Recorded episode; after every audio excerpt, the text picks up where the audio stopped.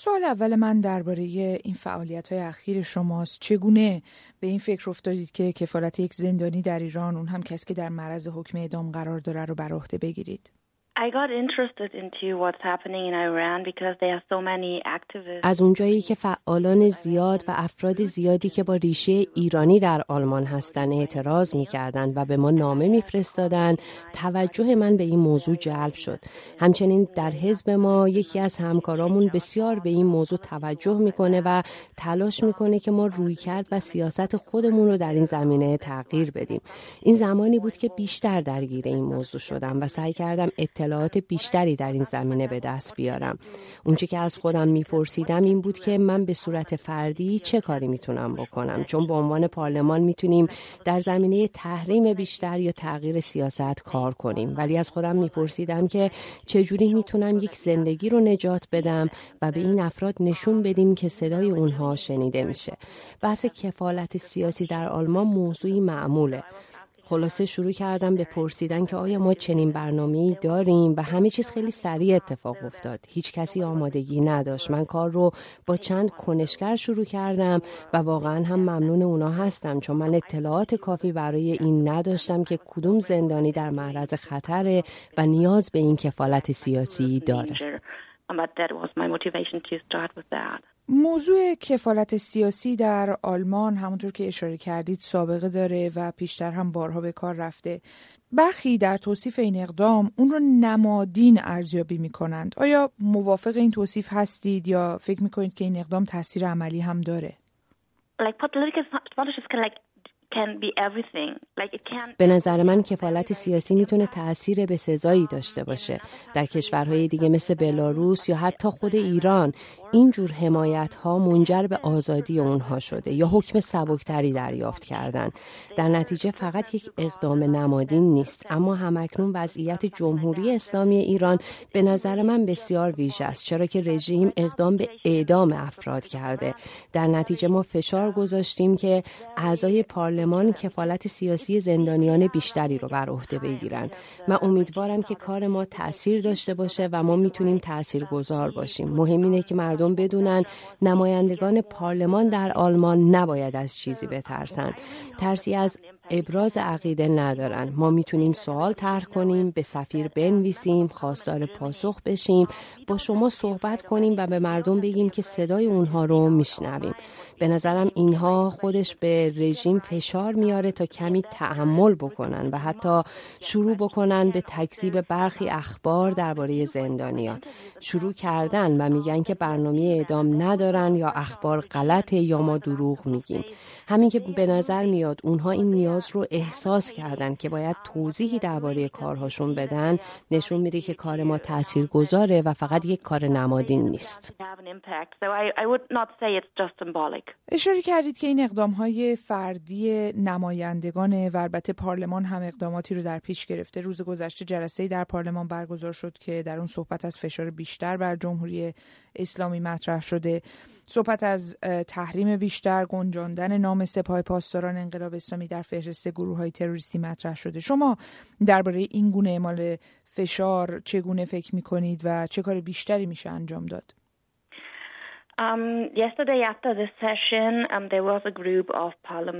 دیروز بعد از جلسه پارلمان حزب من در پارلمان سوسیال دموکرات ها به ابتکار همکارم کاوه منصوری به صورت عمومی صحبت کردیم و اعلام کردیم که ما خواستار انجام همه این کارهایی هستیم که شما به اون اشاره کردید.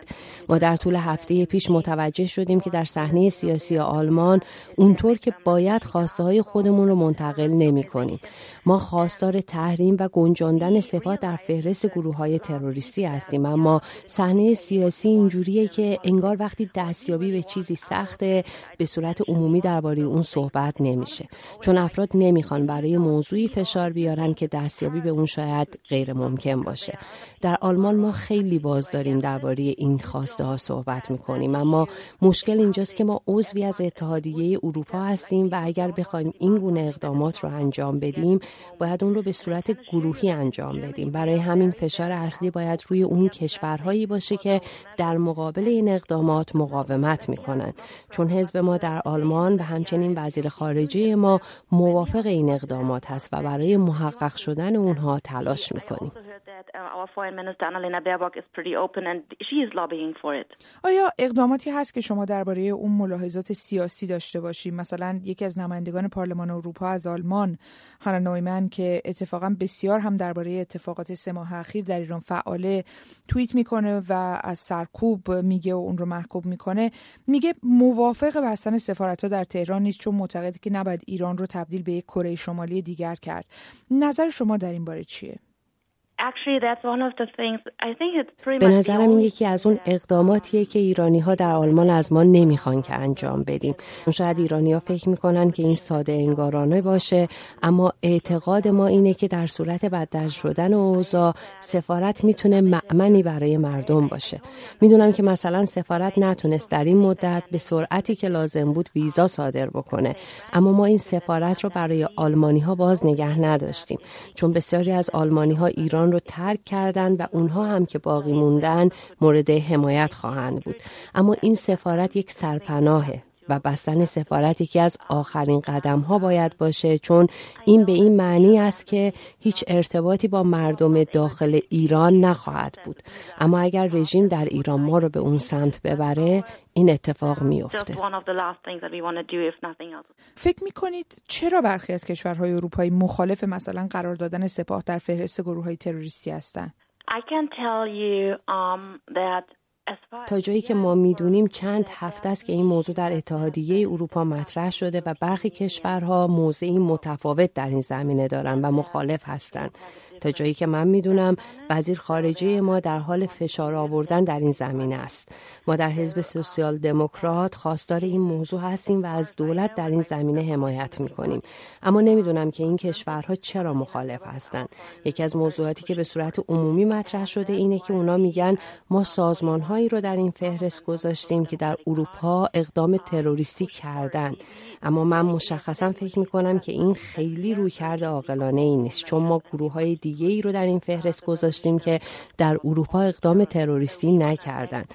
من فکر می کنم مردم ایران و بقیه در اروپا باید این فشار رو بیارن که پاسخ این سوال مشخص بشه.